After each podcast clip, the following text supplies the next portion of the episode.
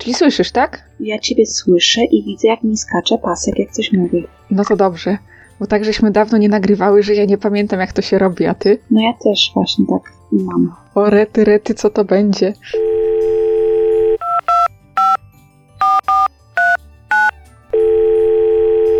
Rozmowa międzymiastowa.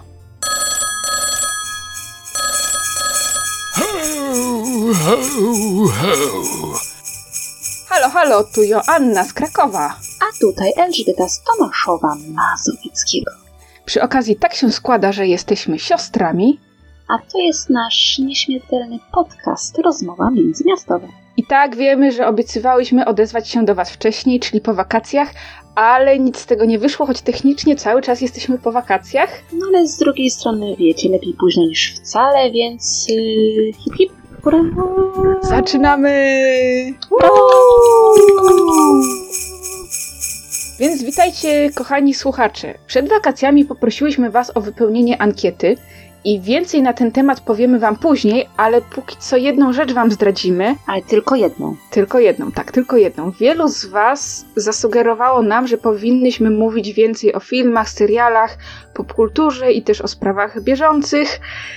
Problem polega na tym, że Ela za bardzo nie słucha i nie uczestniczy po prostu w życiu popkulturowym. Co tu dużo mówić. Tak, Ela nie uczestniczy w życiu popkulturowym, nie ogląda popkultury. Ale z drugiej strony pomysł się nam spodobał, więc stwierdziłyśmy, że co tydzień będziemy wam po prostu polecać różne fajne rzeczy, jakie żeśmy odkryły, na jakie natrafiłyśmy. Czyli zrobimy jakby taki polecajkowy poniedziałek. Dokładnie, a co? Może się coś uda z popkultury zahaczyć. Będę się starać, ale nie mogę obiecać. Tak, i na początek to może ty, Elu, ponieważ ty nie masz z popkulturą nic wspólnego, to coś innego poza popkulturą. Co polecasz naszym słuchaczom w tym tygodniu? Ja polecam w tym tygodniu zainteresować się tematem słowiańskich bogów i magii. Brzmi ciekawie. Osadzonych we współczesności. O! Czyli generalnie polecam wszystkim zainteresowanym również porywami gorącego serca serię książek napisanych przez Katarzynę Berenikę Miszczuk pod tytułem Kwiat Paproci. Wow! To jest ten kwiat paproci, co kwitnie tylko w jeden dzień, w noc kupały? Tak, to jest właśnie ten magiczny kwiat, który ma magiczne, jak sama wskazuje, właściwości. Super, a powiesz coś więcej na ten temat? Czemu magia, bożkowie i słowiańskie rzeczy? Otóż fabuła książki osadzona jest we współczesności, we współczesnej Polsce, z tym, że różnica pomiędzy realią a fabułą jest taka, że w książce my, naród, wciąż wierzymy w słowiańskich bogów, bo okazało się, że Mieszko I w 966 roku wcale nie przyjął chrztu. I dalej jesteśmy po prostu... poganami. Tak, jesteśmy poganami. Wow, ale to brzmi ciekawie. Wszystko się kręci tak jak niby normalnie. Czyli cały czas są smartfony i tak dalej, i telewizory, cały tylko że czas. Zamiast do kościoła czcimy bogów słowiańskich. No, też chodzimy do świątyń, prawda? Oczywiście. A, no tak. Słowiańskich bogów, oczywiście. I w tle przejawia się bardzo gorący romans z bardzo gorącym bohaterem, którego zapragną wszystkie spragnione kobiety. Okej, to brzmi ciekawie. Chyba przeczytam, zwłaszcza w taki zimowy wieczór, żeby się rozgrzeć. Tak, polecam. Wy tego nie widzicie, ale Ela się rumieni, więc musiało być gorąco, kiedy to czytała. Oj, było. Te newralgiczne momenty połknęłam z prędkością światła. Okej. No a teraz co tam u ciebie? Jak tam z popkulturą? Tak, ja mam coś z popkultury, to nie jest rzecz nowa, przy czym problem z serialami polega obecnie na tym, że coś, co zostało parę miesięcy temu pokazane, już nie jest nowe, bo przeminęło. A chodzi o serial Netflixa, który się nazywa Ciemny Kryształ. Nie słyszałam. To już ci opowiem, jak to było, bo z tym się wiąże jakby dłuższa historia. Kojarzysz może coś takiego jak Ulica Sezamkowa albo Mapety? Ależ tak, ja jestem na bieżąco ostatnio z tego typu historiami. Tak, no to słuchaj, i ulicę Sezamkową, i mapety wymyślił taki pan, który się nazywał Jim Henson i on jakby to wszystko animował i tak dalej. Zresztą Kermit był jego ulubionym takim mapetem, że jak on parę lat temu umarł, to na jego, czy tam przy jego trumnie stał właśnie Kermit z takim tabliczką, że straciłem głos, bo generalnie jak ktoś animuje te mapety, to przy okazji im głos podkłada. No trochę to ma sens, tak. Czyli jak na przykład jest taki inny animator takich kukiełek, który się nazywa Frank Oz i on animował Jodę w Starych Gwiezdnych Wojnach. Czyli jednocześnie dał mu głos i też dał mu te wszystkie ruchy i tak dalej. Czyli był marionetkarzem. Nie wiem jak to po polsku. Po angielsku się mówi puppeteer, coś takiego. I ten pan Jim Henson w latach 80. nagrał film, który się nazywał Ciemny Kryształ. Który w całości występowały w nim właśnie kukiełki takie. Przez różnych ludzi sterowane. No i ten film, Ciemny Kryształ, rozgrywa się w świecie fantasy, w którym no, wszystkie stworki są jakby stworzone specjalnie do tego filmu. Że nie ma tam ani ludzi, ani nie wiem, koni, psów i tak dalej, tylko wszystkie stworki są jakieś inne, fantastyczne, inne niż my. I wszystkie są takimi właśnie marionetkami, nie? W sensie, że to są mapety, tylko że takie troszkę inne. No i powstał ten film i właściwie na tym filmie by się skończyło, ale on miał bardzo ciekawą mitologię, w sensie całą historię, jak ten świat powstał, co się w nim dzieje i tak dalej. I to przez wiele lat inspirowało wielu różnych twórców, że powstały komiksy w świecie tego Ciemnego Kryształu, powstały powieści, masa różnego typu rzeczy. No i ostatnio spadkobiercy tego Jima Hensona, czyli bodajże jego córka i tam wytwórnia, jaką on założył i też fani jakby tego świata Ciemnego Kryształu, stwierdzili, że nakręcą serial, też właśnie z użyciem takiej technologii, jak była kiedyś, czyli tego właśnie marionetkarstwa, papytercierstwa. No i tak powstał ten serial Netflixa. I on opowiada jakby o wydarzeniach, które miały miejsce przed filmem. I powiem tak, że z jednej strony ogląda się to dziwnie, bo widzisz, że to są kukiełki, które no poruszają się czasami jak kukiełki. Ale mówimy o serialu czy o filmie? O serialu, cały czas o serialu. Dobra.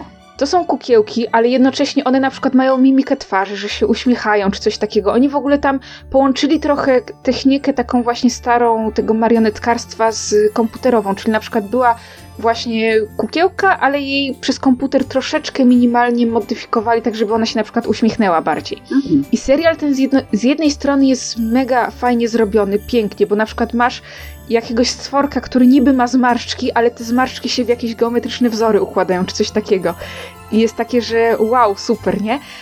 Ale z drugiej strony jest też fascynujący, bo to mówię, każdy ten stwór jest inny, jest no niby podobny, bo masz takie zwierzaki, które, no powiem tak, jakbyś wzięła jorka i go przerobiła na słodziaka. Czyli, że on wygląda jak jork, tylko jest taką kulką jakby, coś takiego. I jednocześnie no szczeka jak pies. Albo masz takie stwory, które się śmieje, że są brakującym ogniwem między Velociraptorem a sępem. I z jednej strony masz to, z drugiej strony ten serial momentami jest strasznie paskudny, bo masz takie sceny, które są po prostu obrzydliwe moim zdaniem. Pomimo tego, że to są, wiesz, że to są tylko kukiełki, ale momentami jak na przykład jest scena, że jedzą jakąś kolację, to jest po prostu fuj. A z trzeciej strony całość niby jest serialem przeznaczonym dla dzieci od lat 7. Ale ty byś nie puściła dziecku. Po pierwsze bym nie puściła 7-latkowi, bo była na przykład scena, jak jednemu bohaterowi oko wydłubali, a z drugiej strony tam jest dość ciekawa intryga polityczna i też ciekawy komentarz społeczny do naszych współczesnych czasów. I całość, no, moim zdaniem się równie ciekawie jak Gry o Tron oglądało. Także jak jeszcze nie widzieliście Ciemnego Kryształu na Netflixie, to polecam. I też fajne jest to, że możecie najpierw obejrzeć serial, który jest, no właśnie prequelem, czyli opowiada o tym, co działo się przed filmem, a potem jak was to zainteresuje, to wrócić do filmu. Przy czym ja właśnie tak zrobiłam i wróciłam potem do filmu. To film widać, że on był nakręcony bardzo dawno temu, bo ma zupełnie inny... W 1982 roku właśnie wyczytałam. Tak, bo ma strasznie powolny rytm i jest taki, no, nudny po prostu, że wiesz, że w serialu tyle się działo, a w filmie, no, na przykład masz scenę, jak bohaterowie płyną łódką. No bo musi to skukiełkować, tak? Tak. No, w każdym razie polecam wam serial Ciemny Kryształ. Zwłaszcza, że zbliżają się święta, więc no jak nie macie czego oglądać, to może powinniście spróbować. Ho, ho, ho. No więc, droga siostro, słuchaj, ostatnio wydarzyła się taka rzecz, że akurat jest taki czas, że pisałam list do świętego Mikołaja. A nie do Gwiazdora?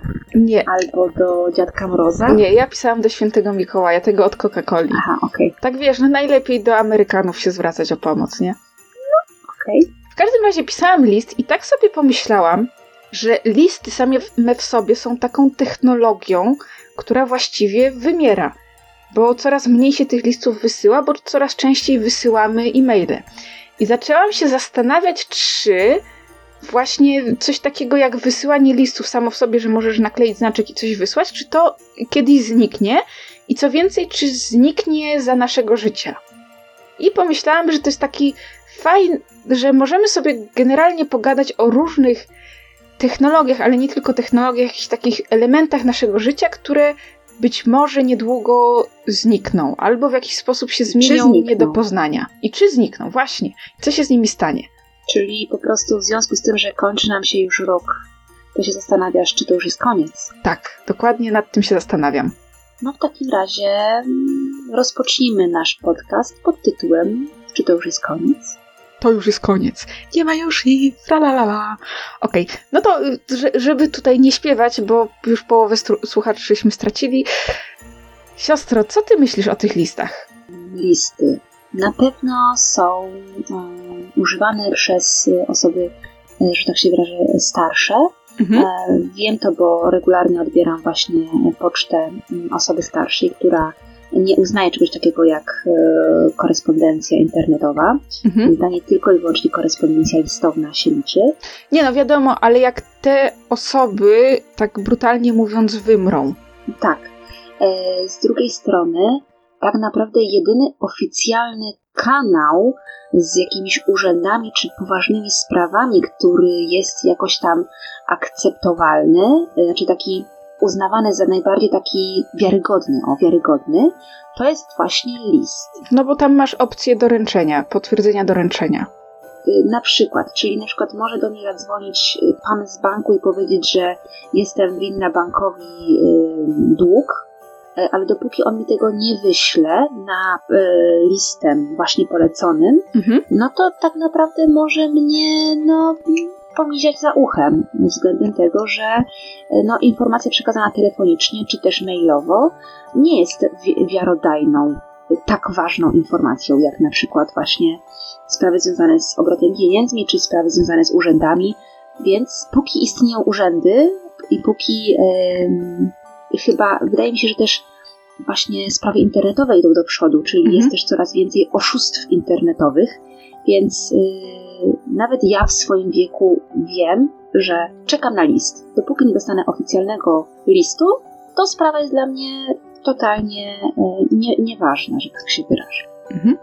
A to jest ciekawe podejście, bo ja na przykład myślę w zupełnie inną stronę, że coraz więcej instytucji właśnie przechodzi na kanał internetowy i rezygnuje z listów. Coraz więcej usług, masz tam taką opcję, że jak rezygnujesz z wysyłania listów, na przykład rachunków w formie listownej, to dostajesz jakąś zniżkę. Niedużą, bo tam złotówkę na przykład, czy coś takiego. Wiem, o co chodzi. Ale ja w ten sposób już prąd, gaz, internet, wszelkie tego typu rzeczy załatwiam właśnie tylko przez internet. Znaczy się, powiem tak, ja na tyle ufam bankowości internetowej, że faktycznie sprawy płacenia rachunków załatwiam właśnie poprzez opłaty elektroniczne. No bo jest szybciej, jest po co gdzieś tam chodzić, tak dalej. Mhm. Ale ja to traktuję jako taka bieżąca sprawa, że tak się wyrażę. Mhm. No ale na przykład nie wyobrażam sobie, nie wiem, znaczy chodzi o to, że wszędzie się trąbi o tej ochronie danych osobowych, tych wrażliwych danych. Mhm. Więc nie wyobrażam sobie jakichś takich właśnie sytuacji, w których konieczna jest wymiana tychże takich wrażliwych danych, właśnie posługiwać się internetem. W sumie listem też bym tego raczej nie wysłała. Chyba bym wolała to zrobić osobiście jednak. W sumie nie wiem. Wydaje mi się, że mój osobisty poziom zaawansowania internetowego jest na tyle niski, że ja po prostu nie ufam. Nie ufam aż tak bardzo. Chociaż też nie jestem właśnie jakimś tam jaskiniowcem, który nie tyka się internetu, bo jest łatwiej. Ale to cały czas mówię, ciekawe podejście, bo na przykład nie wiem, czy słyszałaś o takiej aplikacji M-Obywatel? Nie. To jest aplikacja rządowa i w tej aplikacji musisz mieć profil zarejestrowany, czy coś takiego. Zaufany, no. Profil zaufany i jak się tam zalogujesz, to masz elektroniczny dowód osobisty. Jak jesteś w szkole, masz elektroniczną legitymację. Chyba, nie wiem, czy już wprowadzili, czy mają wprowadzić elektroniczny dowód rejestracyjny. I na pewno już wprowadzili, że tam są elektroniczne recepty. No proszę, niby wszystko fajnie. I wszystko fajnie, to masz w telefonie komórkowym. I jest to na tyle zabezpieczone, że musisz za każdym razem, jak ci się nawet wyłączy ekran, podawać hasło. Więc, inną sprawą jest to, jacy informatycy przy tym pracowali, bo wiadomo, że na rządowych posadach dużo wymagają, a nie dużo płacą, więc tutaj tylko bym miała jakieś wątpliwości w tej kwestii, ale generalnie... Ja mam wątpliwość związaną z telefonem komórkowym, że to jest jednak rzecz, która lubi się zgubić, lubi być ukradziona i no nie wiem, no... Ale właśnie za każdym razem musisz się zalogować hasłem, które tylko ty znasz.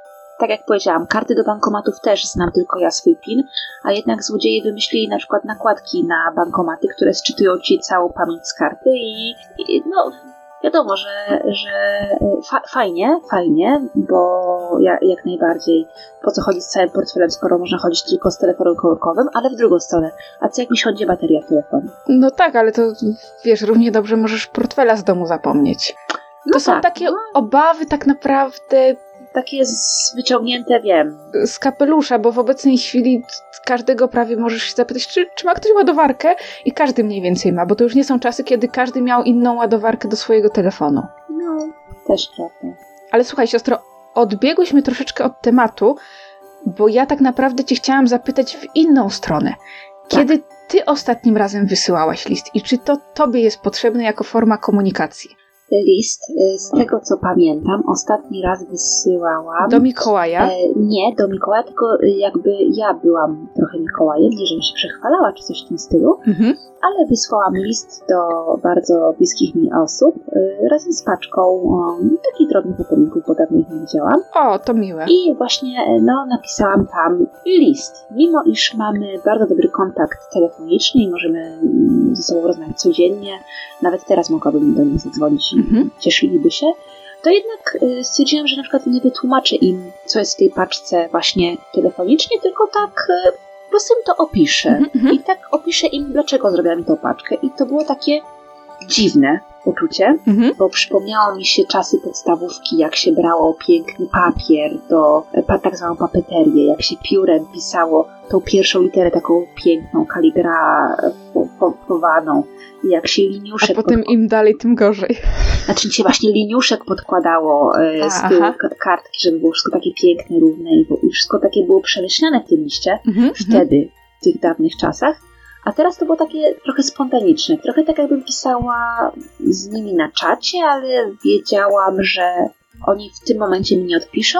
To było takie dziwne uczucie, ale bardzo, bardzo miłe.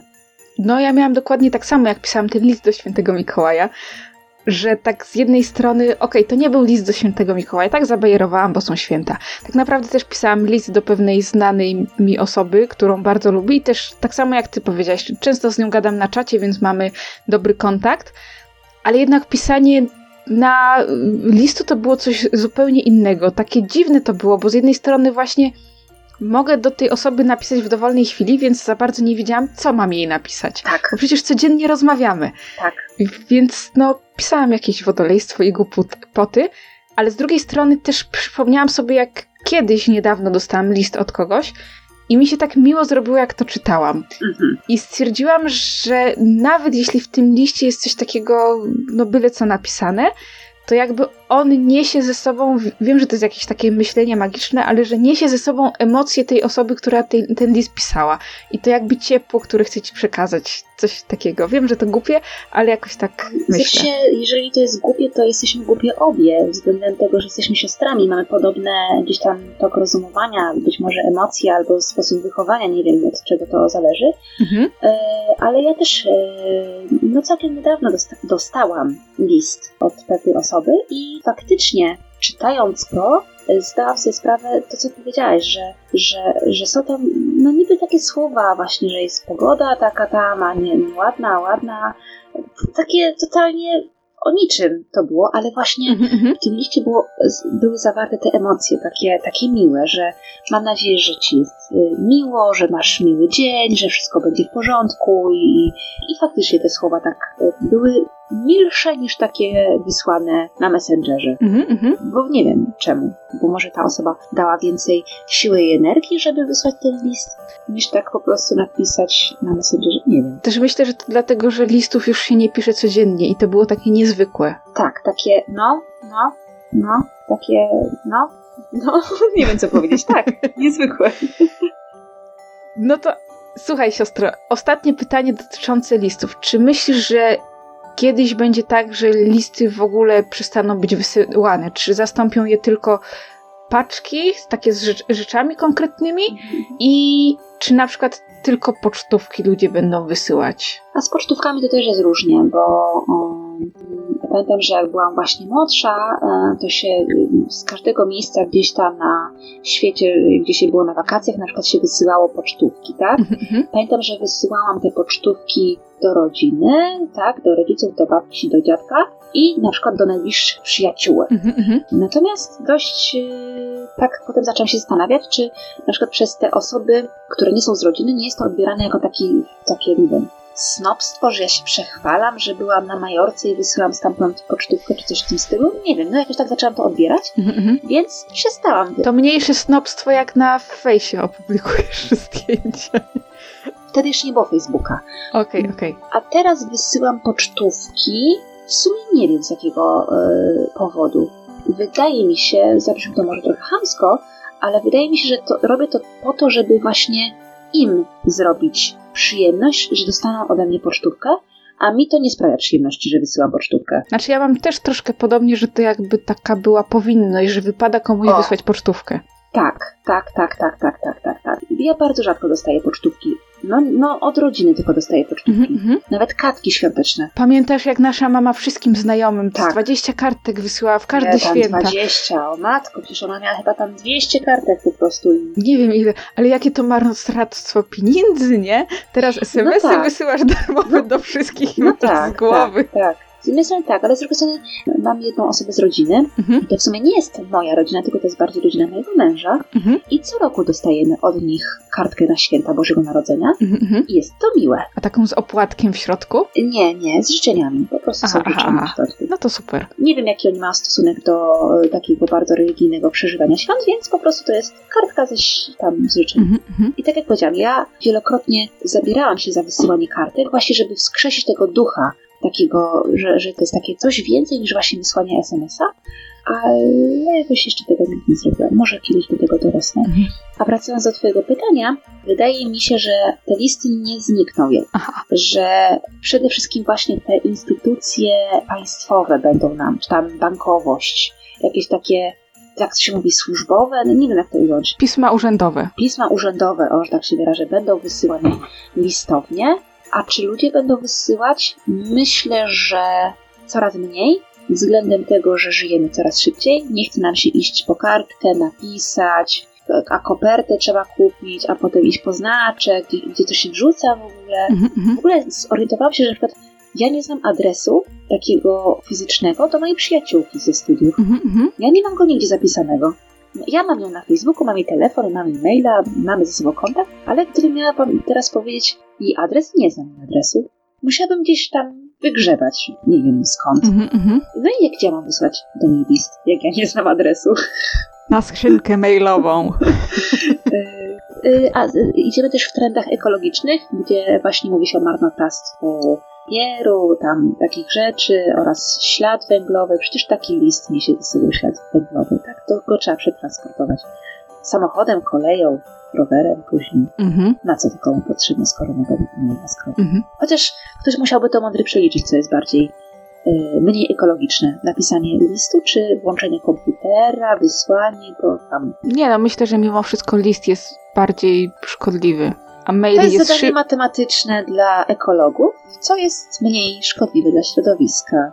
Wysłanie listu tradycyjnego, czy wysłanie maila. Z uwzględnieniem włączenia komputera, tych tam wszystkich... Dobra siostro, ale już będziemy kończyć, bo gadamy o listach tak długo, a ja chciałam jeszcze 5 innych tematów poruszyć, a ty się tylko rozgadujesz. Nie żebym krytykowała, ale wiesz, jednak mimo wszystko, tak jakby streszczaj myśli. Jak ja próbuję kończyć, to kończ, a nie mów, no jeśli chodzi o te kartki pocztowe, to... Dobrze. Staram się. W każdym razie ja jestem podobnego zdania jak ty, że listy urzędowe może jeszcze nie znikną, ale takie prawdziwe pewnie za jakiś czas, może nawet szybciej niż później, tak. Kropka. Albo przecinek lub średnik, bądź trójkropek, względem tego, że przechodzimy do drugiego pytania. Znaczy ja powiem tak, skoro byłyśmy przy tym, że listami można przesłać paczkę z jakąś rzeczą, to tu mi przyszła do głowy kolejna rzecz, czyli czy znikną kasy z kasjerami i czy wszystkie kasy w sklepach będą samoobsługowe. Bo ja cały czas mam problem z tym, że cały czas myślę, że jednak jest to starsze pokolenie, tak? I cały czas ich uwzględniam w tym podcaście. Tak, ale właśnie nie myślę o starszym pokoleniu, na zasadzie takiej, że... O, powiem tak, czy twoje wnuki będą znały kasjerów z kas? Czy dla nich jak zobaczą człowieka przy kasie, to się zapytają, mamo, przeczytam babciu, a po co ten człowiek tam siedzi? I marnuje czas, nie?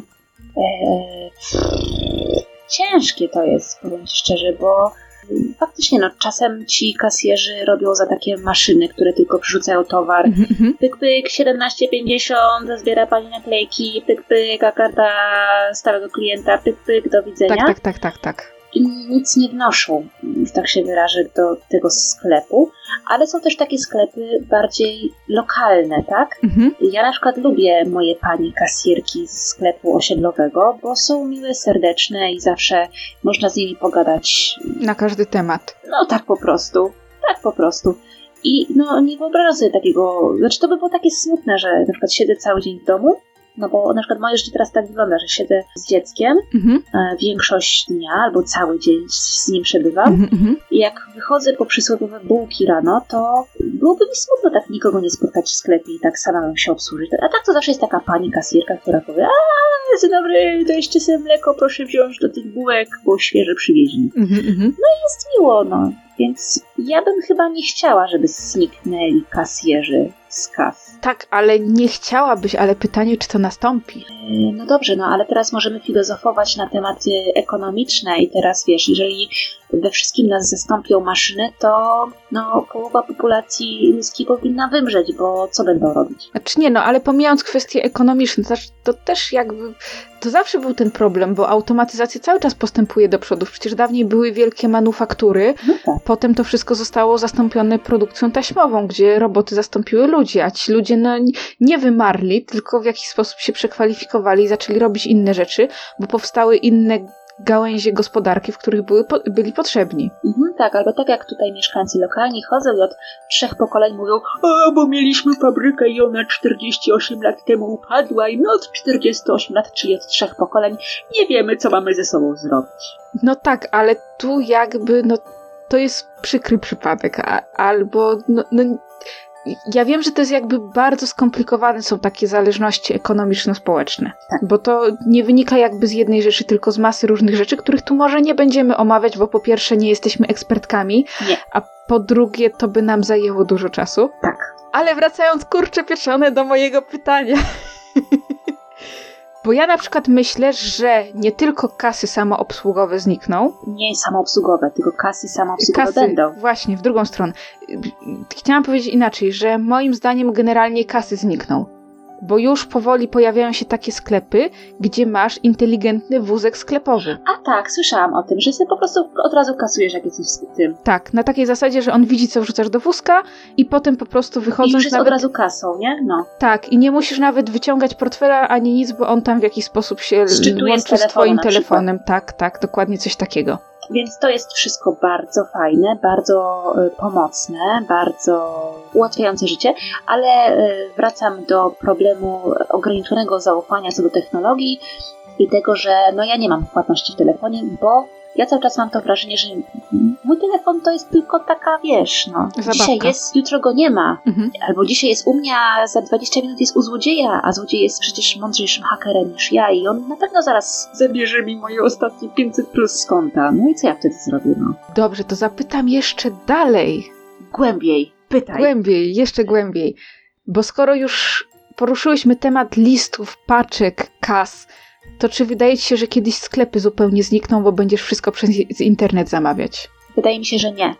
Wydaje mi się, że sklepy zawsze będą istniały, ponieważ kupujemy przede wszystkim oczami, ale też kupujemy węchem, dotykiem, smakiem, więc bardzo dużo rzeczy jest takich, których nie kupimy, dopóki tego, nie wiem, nie przymierzymy. Tutaj mówię o dużej takiej... O ciuchach. O ciuchach, tak. Chociaż dużo osób też zamawia ciuchy, przymierza w domu i to, co jest nie tak, no to odsyła.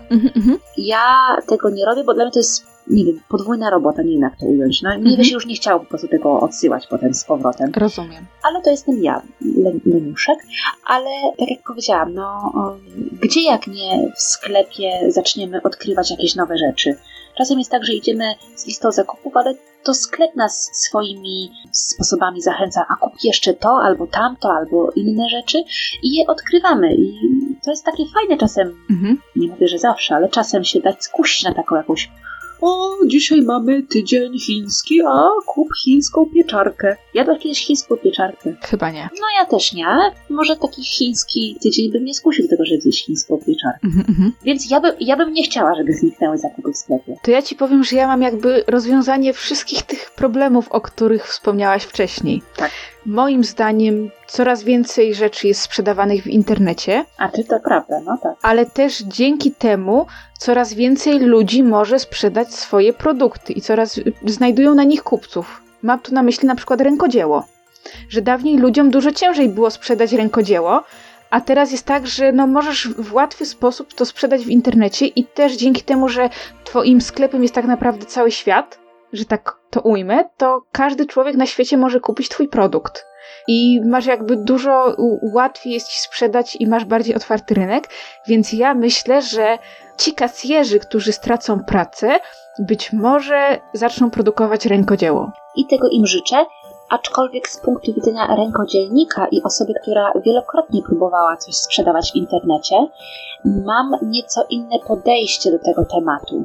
Ja nigdy nie próbowałam się tym zająć na 100%, więc nie mam takich super doświadczenia, że tak się wyraźnie, z którym mogę się jakoś fachowo dzielić, ale jednak wydaje mi się, że właśnie przez ten przesyt rynku, że ten rynek jest taki właśnie otwarty, globalny, to też tak do końca nie sprzyja. Trudno się wybić. Tak trochę jak z YouTube'em, nie? Że niby każdy może być twórcą, ale nie każdy znajdzie odbiorców wystarczająco dużo, by się Jest tak, że trzeba na pewno budować swoją markę i myślę, że marki są bardzo ważne, że produkt to tam jest gdzieś tam druga sprawa, ale ta marka jest ważniejsza, ponieważ mam taki epizod życiowy z produkowaniem woreczków wielorazowych, ekologicznych.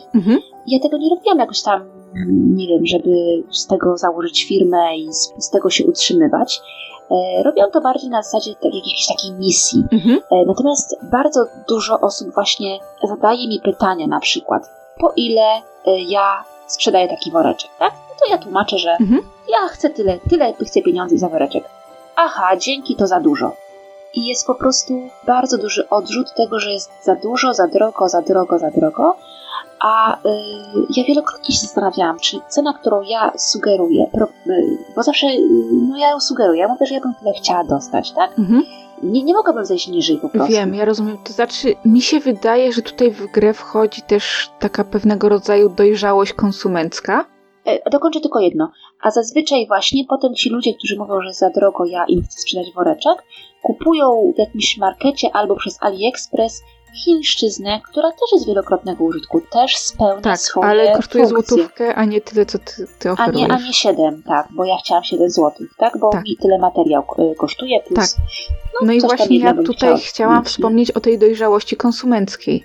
Że dojrzałość konsumencka polega na tym, że ty jak płacisz więcej, to wiesz, że to znaczy, że ciebie to kosztuje więcej, ale dzięki temu wspierasz twórcę. No tak. I na tym też polega jakby rękodzieło, że możesz sobie kupić, nie wiem, coś wybiorę, szklankę, która jest ze sklepu właśnie za 2 zł i wygląda tak samo jak wszystkie inne szklanki, albo możesz kupić szklankę, która kosztuje 10 razy więcej, ale jest zrobiona przez garncarza. No i teraz, jak to mówiła moja promotorka pracy magisterskiej, którą serdecznie pozdrawiam, twórca czy tam sprzedawca sam winduje cenę, ale to od tej ceny zależy, jak długo będzie szukał kupca.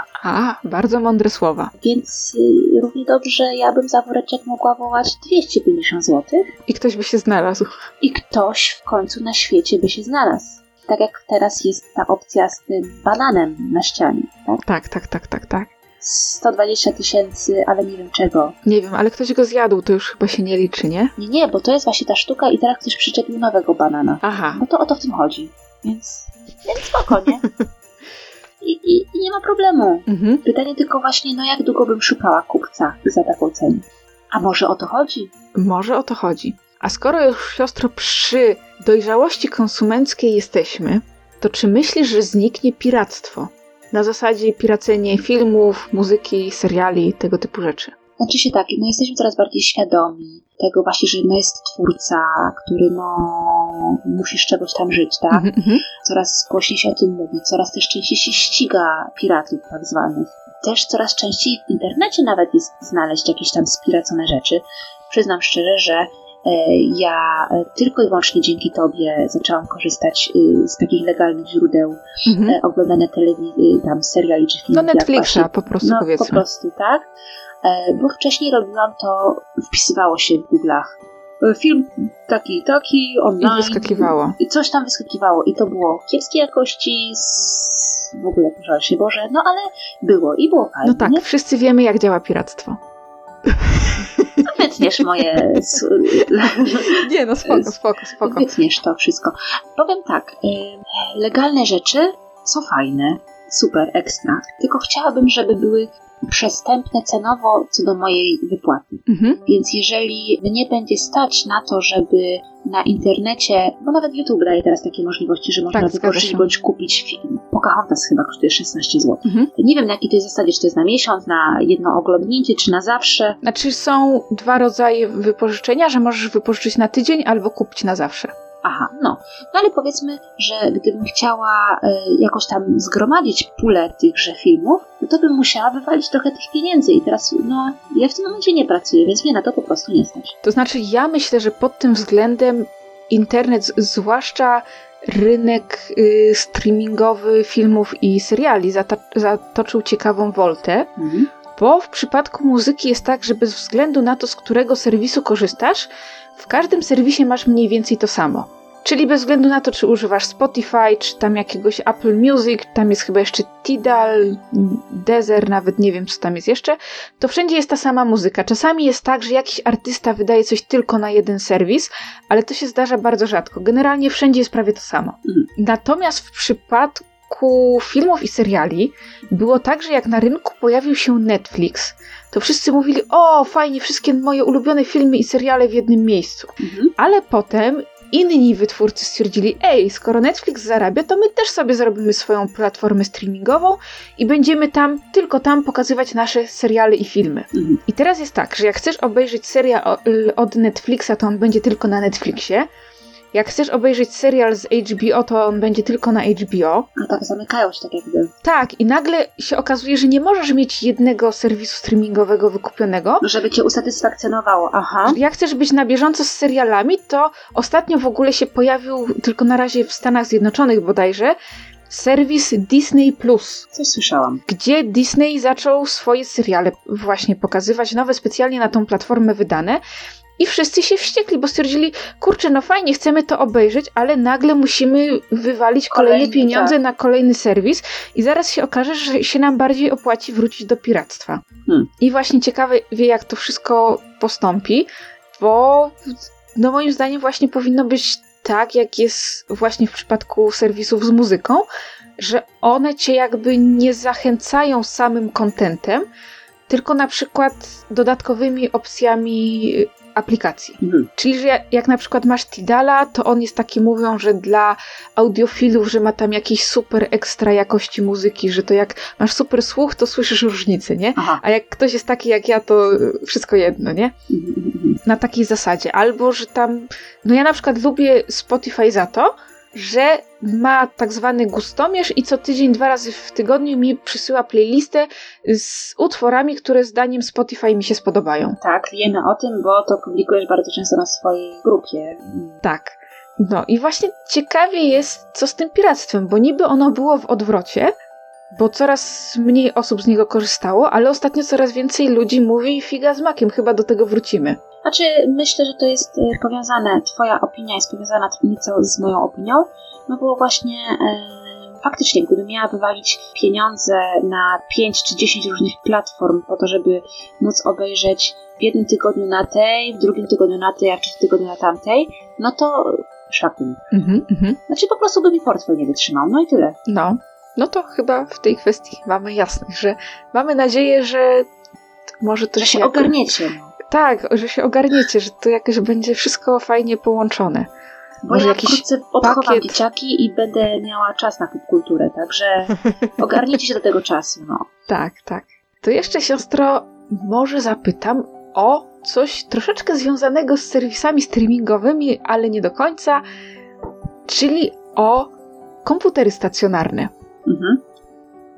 Bo ja na przykład jestem osobą, która ma komputer stacjonarny i go uwielbia, to jest mój superkomputer, ale na przykład ty tak naprawdę teraz powiedziałeś, że ojej, musimy nagrać podcast, jak się odpala laptopa, bo ty na co dzień korzystasz z komórki, bo nie masz takiej potrzeby, żeby używać komputera. Znaczy ja mam takiego małego fifloka biegającego po domu, więc ja nie mogę włączyć komputera, bo on pięknie mi pisze, wiesz, takie tam klik, klik, klik, ciap, ciap, ciap, jeb po ekranie, więc ja po prostu nie mogę mu tego. No tak, ale nawet jak twoja latorośl była troszkę mniejsza i jak jej jeszcze nie było, to też korzystałeś rzadziej z laptopa, z tego co pamiętam. Tak, bo ja zauważyłam, że ponieważ ja jestem ograniczona informatycznie, tak mentalnie, no to od kiedy z tobą nie mieszkam, to nie ma mi kto instalować różnych takich nowinek technologicznych na komputerze i pokazywać różnych rzeczy, więc ja tak naprawdę dobrych 5 lat... Kilka lat. Z 5 lat mam go i dopiero niedawno zainstalowałam sobie coś w stylu Worda, bo musiałam coś tam napisać.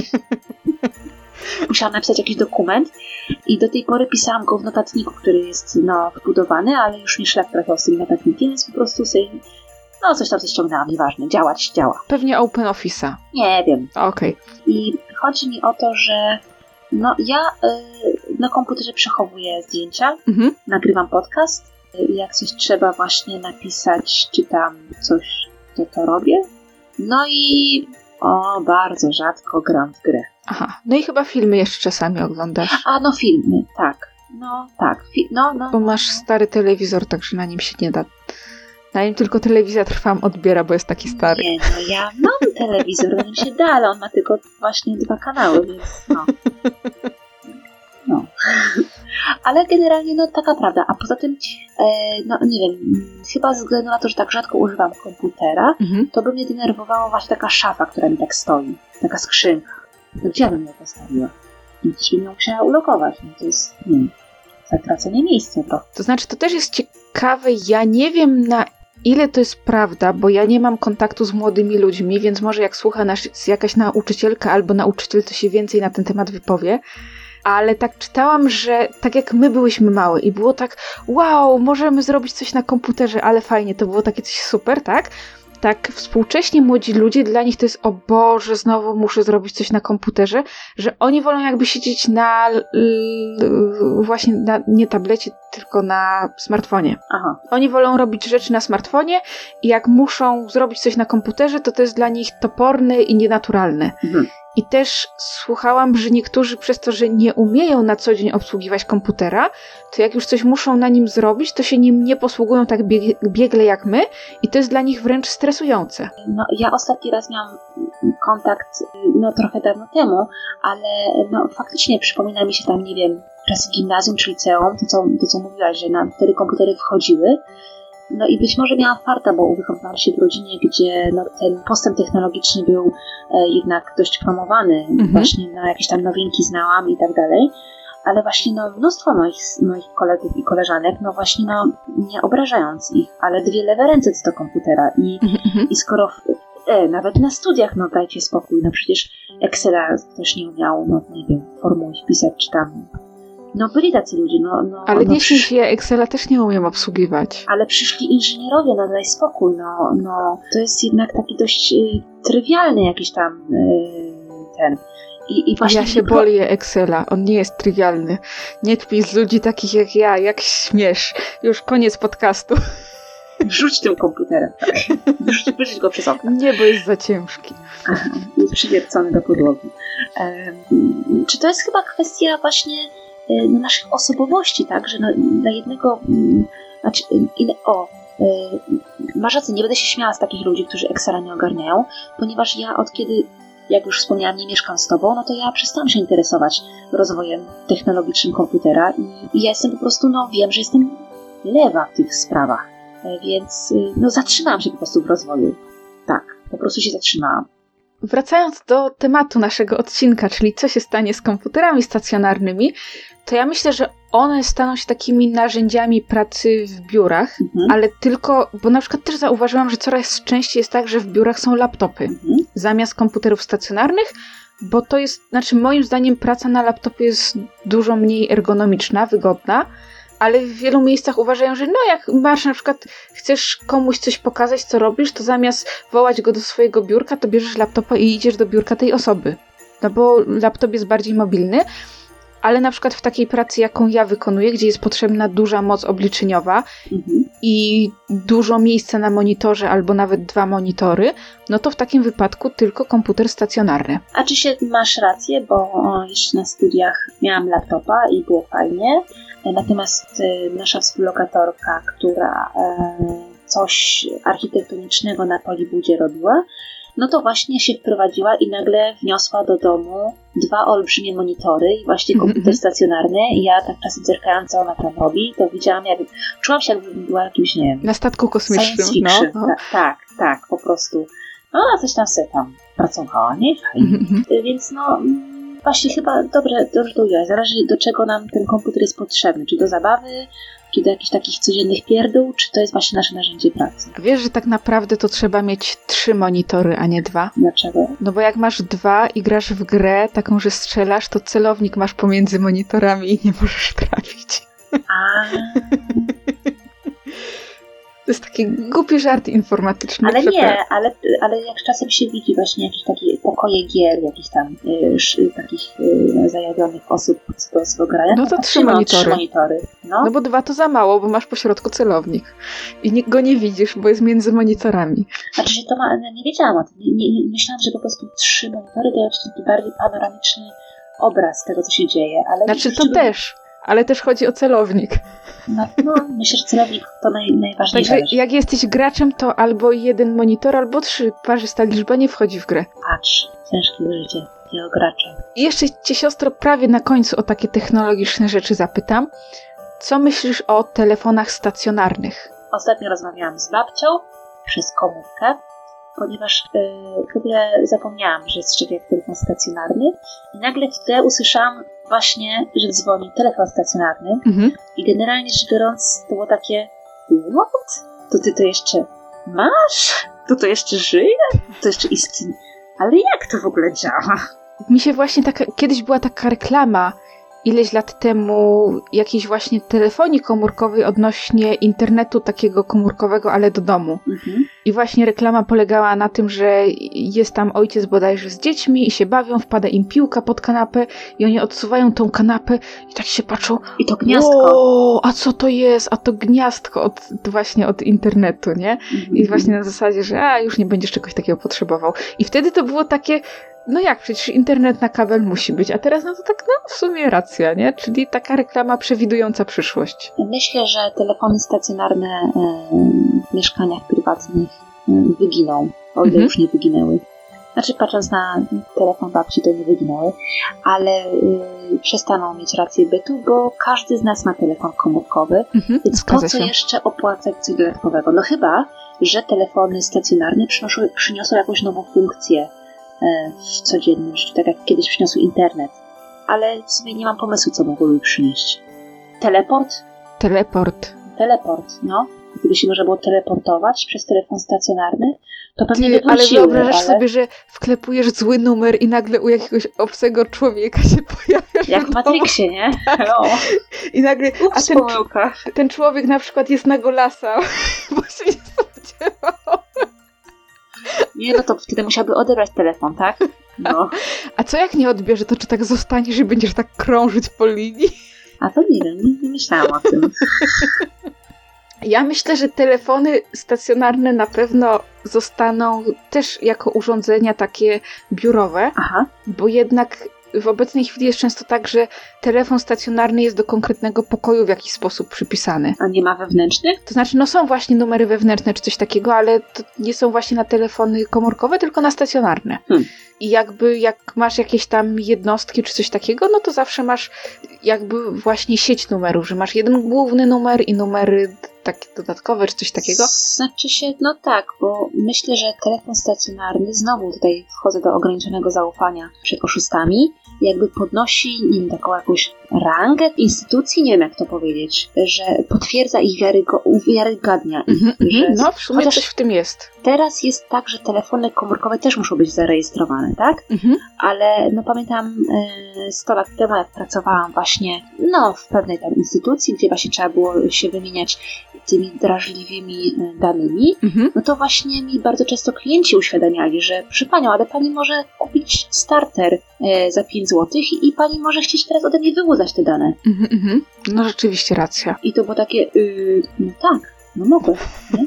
No w sumie taka prawda, no mogę. No, racja. Więc ten telefon stacjonarny podnosił tak jakby uwiarygadniał tą sytuację, tą instytucję, ale teraz nie wiem sobie. No właśnie, każdy ma telefon komórkowy. Więc... Okej, super.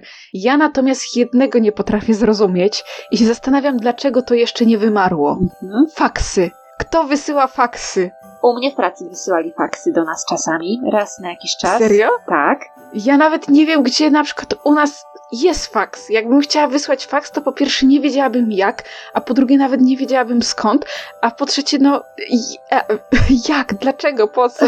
U nas było tak, że właśnie to, co powiedziałaś, że jest jeden główny numer, tak? I dzwoniła do mnie jakaś tam osoba na przykład i mówiła, że chce że zaraz wyśle faks do mnie, nie? I wtedy trzeba było coś nacisnąć. Już nie pamiętam co, bo w sumie od jakiegoś czasu nie pracuję. A coś tam trzeba było przycisnąć. Mi to tłumaczyła pani sekretarka. No i było tak, że się rozłączało się i znowu ten telefon dzwonił, czyli ja już wiedziałam, że to jest ten faks idzie. Naciskałam guzik na tym urządzeniu, które wyglądało jak taka stara mega drukarka, połączona z telefonem właśnie. No i faktycznie coś tam się drukowało. I generalnie rzecz biorąc, no to był taki mail wydrukowany od razu. No tak, to znaczy faks działa na podobnej zasadzie jak ksero tak naprawdę, tylko że on to, co skseruje, znaczy taki kseroskaner, bo on to kseruje tak jak ksero, czyli w dwóch kolorach, w czarno-białych tylko, i potem to skanuje jednocześnie i przesyła na ten drugi numer, gdzie to jest drukowane. No i na takim śmiesznym papierze, takim, on był tak składany, nie wiem jak to ująć. Tak jak i miał takie dziurki po bokach? Tak. I się to tak odrywało, jak papier toaletowy się odrywa. I to było takie... To było śmieszne. Raz czy dwa razy dostaliśmy faks. Znaczy jak ja byłam akurat w pracy, może częściej co chodzi ten faks. To znaczy, wiesz, po co są te dziurki? Żeby się na rolce przesuwało lepiej, tak? Żeby papier się równo przesuwał i tego typu drukarek się na przykład często używa w kinach przy drukowaniu biletów, żeby się zawsze ci wszystko wydrukowywało w odpowiednich miejscach. Tak. Rozumiem. No i siostro, myślę, że o ostatniej rzeczy już dzisiaj powiemy, czyli o zimie. Czy myślisz, że zima zniknie? Bo ja się obawiam, że efekt cieplarniany, wbrew temu, co nam niektórzy chcą wmówić, istnieje i postępuje i z roku na rok tej zimy jest coraz mniej. I ja się obawiam, że kiedyś ona całkowicie zniknie. Znaczy się, na pewno klimat się zmienia, to jest zauważalne już od lat. Faktycznie zauważyłam, że jest coraz cieplej, zimy jest coraz mniej, śniegu jest coraz mniej, temperatury są coraz wyższe. Ale też... No posłuchaj, że ci teraz przerwę. Zbliża się północ. Tak. Mamy połowę grudnia. Tak. A ja mam za oknem 5 stopni. Na plusie. I nie ma halnego. U mnie, czyli centralna Polska, mamy 2 stopnie na plusie. To w Krakowie jest cieplej, ale to pewnie przez te smoki i smogi. Może. Nie wykluczę. Czy zima zniknie? Wydaje mi się, że zima się przeniosła w miejsca, w których jej nie było. Tak? Na pustynię? Coraz częściej donoszą, że pierwszy raz na pustyni był śnieg od 70 lat. Albo, że w Stanach Zjednoczonych gdzieś tam w Miami sypnęło śnieg. Znaczy teraz ścieniam z tymi danymi, bo nie pamiętam, nie przygotowałam się tak, jeśli chodzi o te miejsca geograficzne, ale coraz częściej pokazują właśnie obrazy, że gdzieś tam właśnie w Stanach Zjednoczonych, tak? Gdzie nigdy nie było zimy albo trochę pokruszyło, nagle jest kataklizm właśnie związany z zimą, że jest tego strasznie dużo i strasznie zimno. Więc wydaje mi się, że u nas może zniknąć zima, że się zrobi inny klimat, taki właśnie bardziej suchy. W ogóle my mamy bardzo kiepską sytuację klimatyczną, jeśli chodzi o wodę. Tak.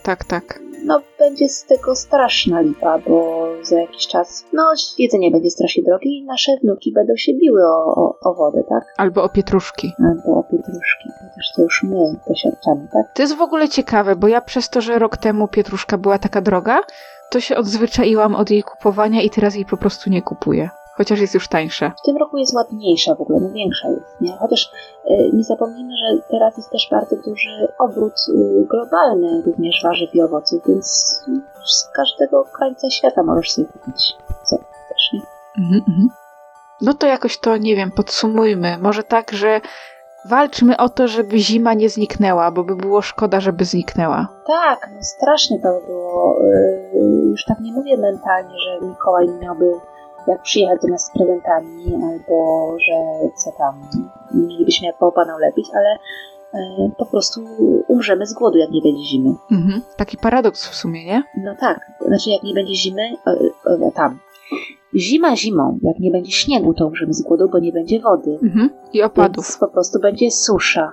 Natomiast jak nie będzie minusowych temperatur, to zaraz wrócą jakieś paskudne choroby, które i jakieś pasożyty, które generalnie zawsze wymierały podczas właśnie, czy tam ich populacja się ograniczała ze względu na niską temperaturę. Nie wspominając o tym, że przylecą do nas różne straszne rzeczy z krajów bardziej tropikalnych. Bo już się mówi, że jakieś komary, które roznoszą malarię. Tygrysie, czy coś takiego było, no. Kleszczy jest bardzo dużo, względem tego, że one... nie wymierają przez zimę. Tak. Właśnie a propos kleszczy, to drodzy słuchacze, dbajcie o swoich pupili. Mój pies w tym roku, w styczniu, złapał kleszcza i kleszcz był zarażony babesiozą. I gdyby nie nasza szybka interwencja, to byśmy po prostu stracili członka rodziny, więc czegoś takiego nie było 5, 10, 50 lat temu. To w ogóle była abstrakcja. Więc miejmy nadzieję, że nasze dzieci nie będą miały abstrakcji ze śniegiem. Jak to śnieg? Ale o co chodzi? Że ten lód, co w lodówce, to on był wszędzie rozsypany? Jak to możliwe? Kto ma taką wielką lodówkę? No, przykre i przerażające. Tak. Ale nie smućcie się, bo są święta. A my przechodzimy do dalszej części naszego podcastu. A teraz, zgodnie z zapowiedzią z początku naszego podcastu, przechodzimy do ankiety. Po pierwsze, chciałyśmy bardzo serdecznie podziękować za jej wypełnienie. Zgadza się. Te odpowiedzi dały nam dużo do myślenia, bardzo nam pomogły rozwinąć, mamy nadzieję, nasz podcast. Też jakoś poukładać sobie pewne rzeczy. jak to powinno wyglądać. Tak, albo zdać sobie sprawę z pewnych spraw, o których nie zdawałyśmy sobie sprawy, więc teraz tak w dwóch zdaniach Asia. I w ogóle mówimy dzisiaj o ankiecie, bo nie mamy żadnych listów od czytelników. To było pierwsze zdanie, a teraz drugie. Kropka. Dziękujemy.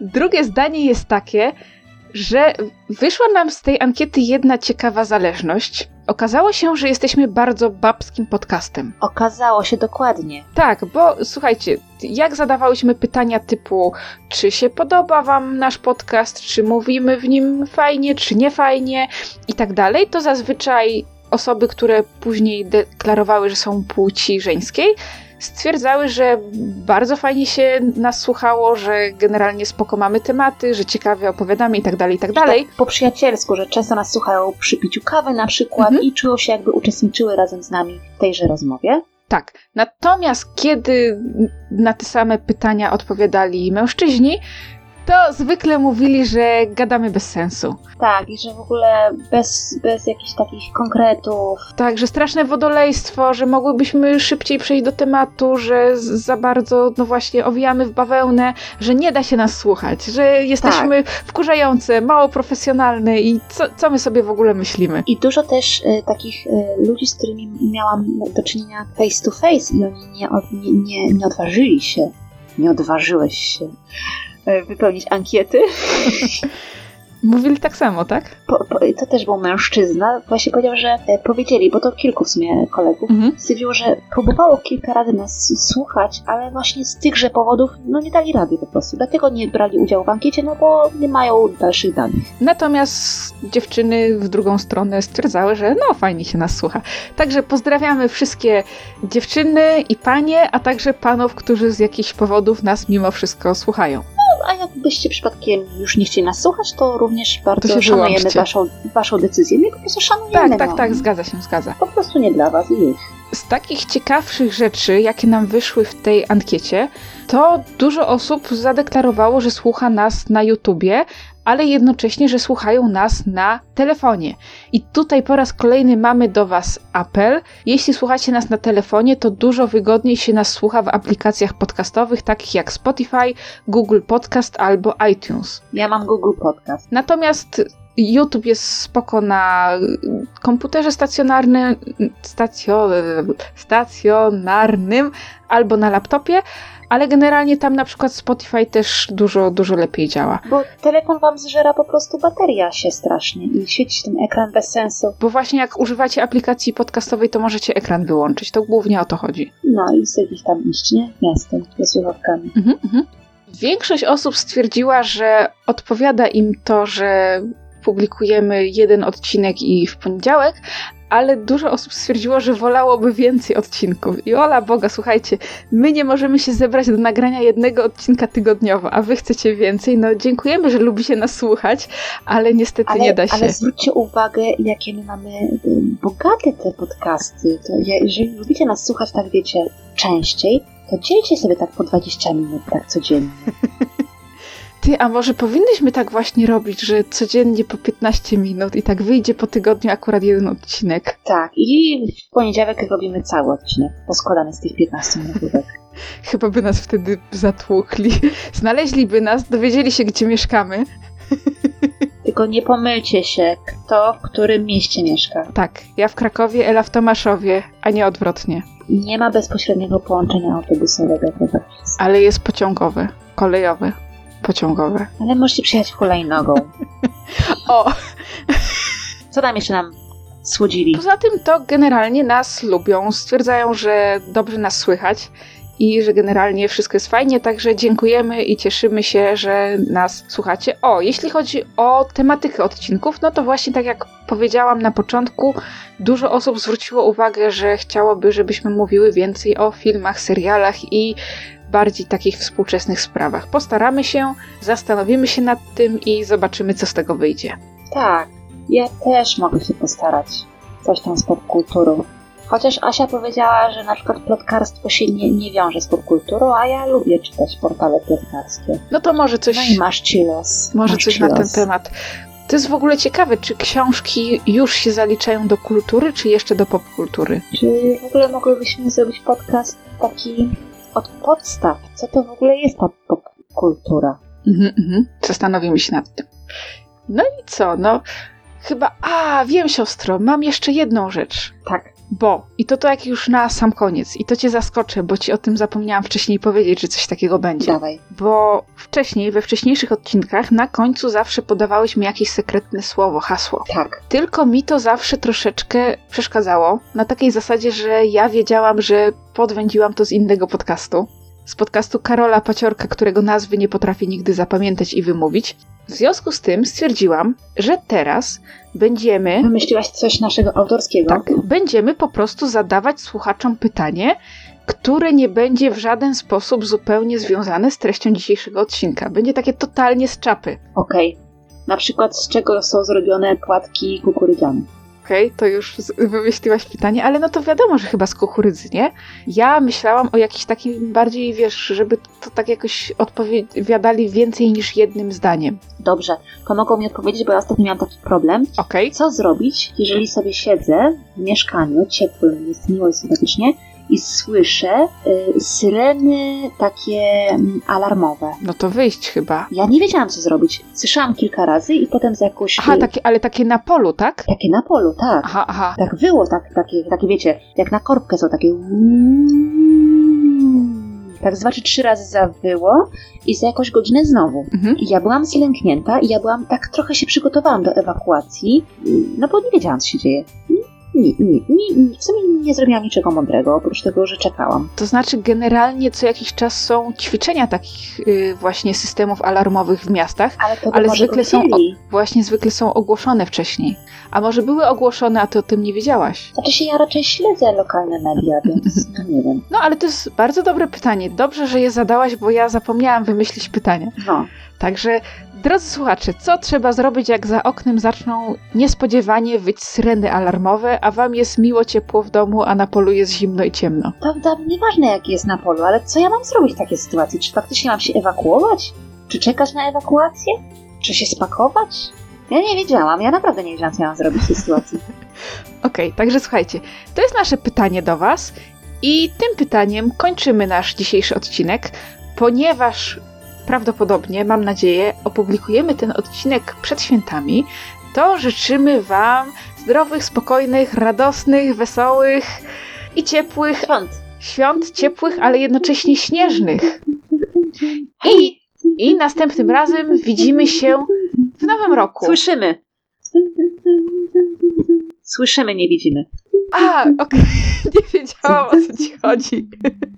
Następnym razem słyszymy się w nowym roku. I to wszystko, trzymajcie się, papa. To była Joanna z Krakowa i... Oraz rozśpiewana Elżbieta z Tomaszowa Mazowieckiego. Trzymajcie się ciepło, papa, dzyń, dzyń.